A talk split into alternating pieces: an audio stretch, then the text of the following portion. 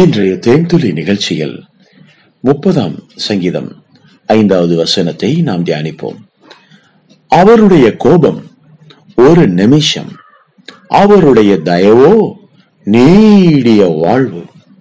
சாயங்காலத்திலே அழுகை தங்கும் விடியற் காலத்திலே கழிப்பு உண்டாகும். ஆம் பிரியமானவர்களே ஆண்டவராகிய இயேசு கிறிஸ்து நமக்கு கழிப்பை தருகிற தெய்வம். களிப்பு என்றால் சந்தோஷத்தின் மிகுதி. எப்படி தேனிலும் தெளித்தேனிலும் மதுரம் என்று வேதம் சொல்லுகிறதோ தேன் கூட்டிலிருந்து வழியும் தெளித்தேன் என்று வேதம் சொல்லுகிறது. தேன் கூட்டுக்குள்ள இருக்கிற ஒரு தேனுக்கு ஒரு சுவை இருக்கிறது. தேன் கூட்டிலிருந்து மிகுதியாய் வழிந்து கீழே சொட்டக்கூடிய அந்த தேனிற்கு வேறொரு சுவை இருக்கிறது பிரியமானவர்களே.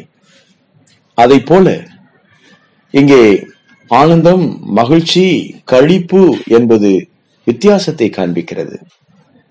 நீங்கள் மகிழ்ச்சியா இருக்கிறீர்கள் என்றால் என்ன? கழிப்பா இருக்கிறீர்கள் என்றால் என்ன?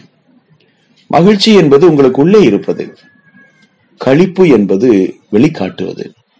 உங்களுக்கு ஒரு திருமண நாள் அல்லது பிறந்த நாள் விழா அன்றைக்கு இன்றைக்கு எனக்கு பிறந்த நாள் என்று நினைத்த உடனே திருமண நாள் என்று நினைத்த உடனே உங்களுக்குள்ள ஒரு மகிழ்ச்சி வருகிறது.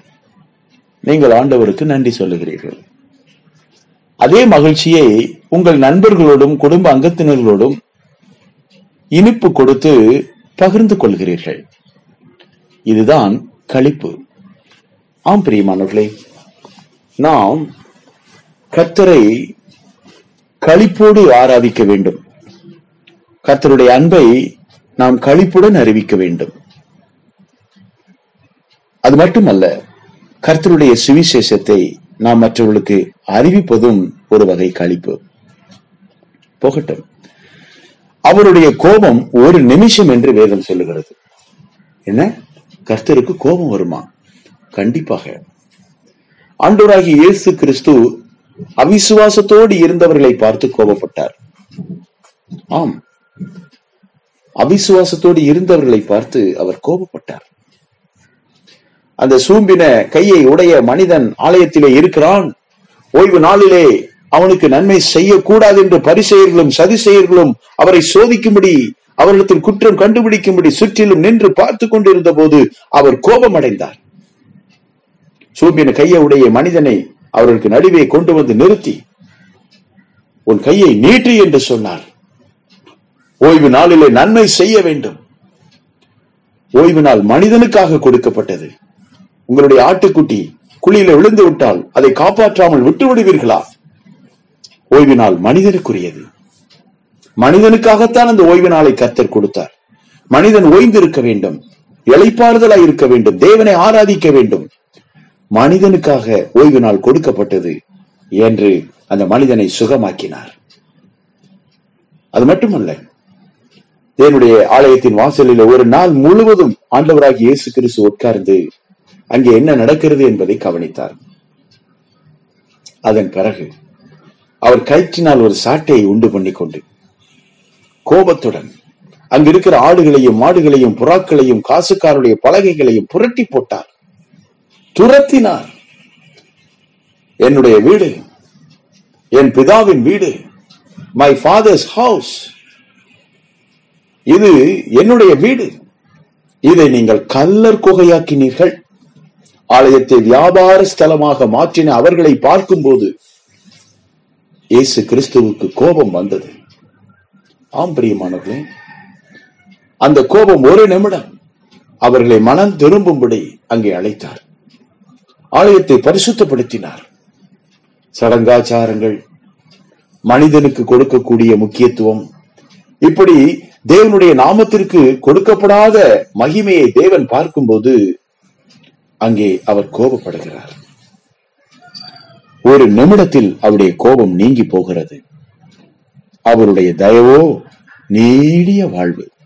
வாழ்நாளெல்லாம் நாம் மனம் திரும்பின உடனே தேவனுடைய பாதத்தை அண்டிக் கொண்ட உடனே அவருடைய தயவு நமக்கு கிடைக்கிறது. பாருங்கள் சாயங்காலத்திலே அழுகை விடியற் காலத்திலே கழிப்பு சாயங்காலம் என்பது மனிதனுடைய கணக்கின்படி ஒரு நாளின் முடிவு என்று நினைக்காதீர்கள். நம்ம எல்லாம் என்ன நினைக்கிறோம்னா சாயந்தரம் வந்துருச்சு ஆக ஒரு நாள் முடிஞ்சிருச்சு அப்படின்னு நினைக்கிறோம். வேதம் அப்படி சொல்லவில்லை.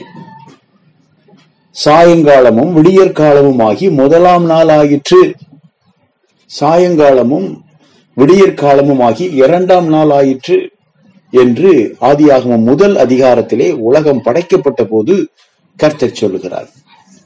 சாயங்காலமும் விடியற்காலமும் ஆகி அப்படியானால் சாயங்காலம் என்பது ஒரு நாளின் முடிவல்ல ஒரு நாளின் துவக்கம்.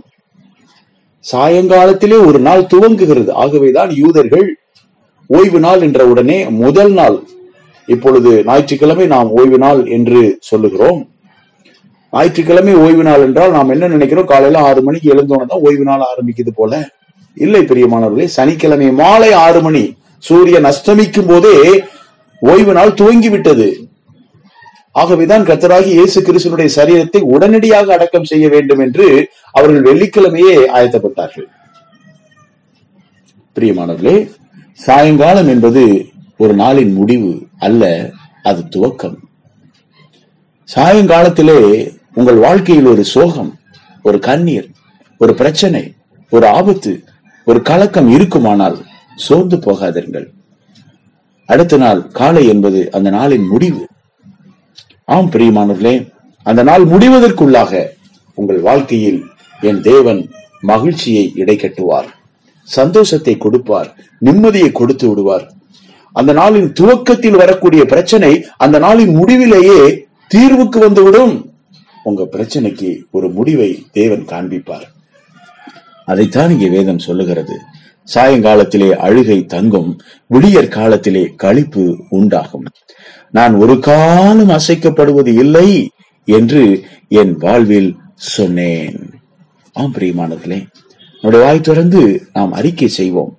ஆண்டவராகிய இயேசு கிறிஸ்தனுடைய தெய்வீக கரம் நம்மை ஆசீர்வதித்து பலப்படுத்துவதாக இயேசுவி நாமத்தில் மனத்தாழ்மையோடு வேண்டிக் கொள்கிறோம் நல்ல பிதாவே.